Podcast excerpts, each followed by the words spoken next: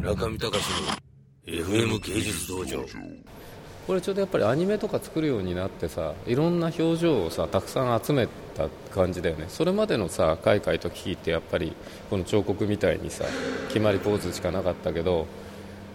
動画にして表情がたくさん必要になってそれを作品化したペインティング作品化したっていうシリーズだよね。2008年だっけ？マルシー村上ロサンゼルスとかブルックリンとかビルバオとかフランクフルトねあの時にアニメ発表してでその頃それ以後に作ったペインティングだからね2009年。これはねあれですよ。あのダルマシリーズを書いててそこのディテールを引っ張り出して抽象絵画。これは村上さんの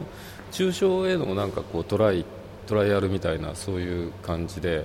ニューヨークのねアップタウンのガゴシアンでね作ったんだよね。だから一部をさすごい拡大したみたいな感じで具象から抽象へっていうそういうシリーズのものじゃない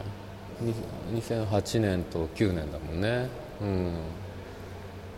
ニューヨークのねアトリエでね書いてるのね見たことあるこれは。でもっと元は多分あのダルマシリーズ後で出てくるけどそれの一部のこ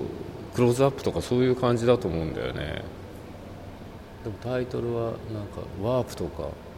ダムコンパスとかってなったんだ。もともとあの頃から和だったけど芸術新潮の連載とかで辻先生とのね連載で日本の美術にどんどんどんどんテーマが絞られてきて。お花シリーズでもさこれね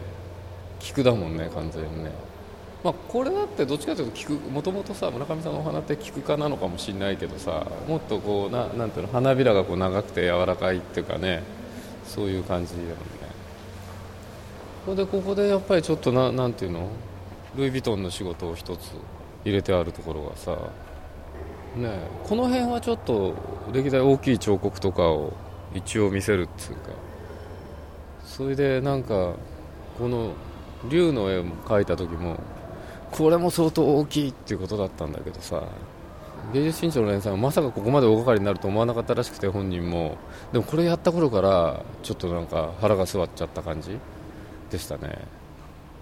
果たし状みたいな感じでそれでそれが一つの近年のさあれになったじゃない？あの村上さんのね創作意欲をかきたてみたいなで作品の方向性みたいなのを決めて。オーバルブッダのこの LED ライトの台座。とんでもなくお金かかったらしいよ、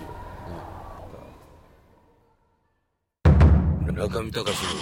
FM 芸術道場。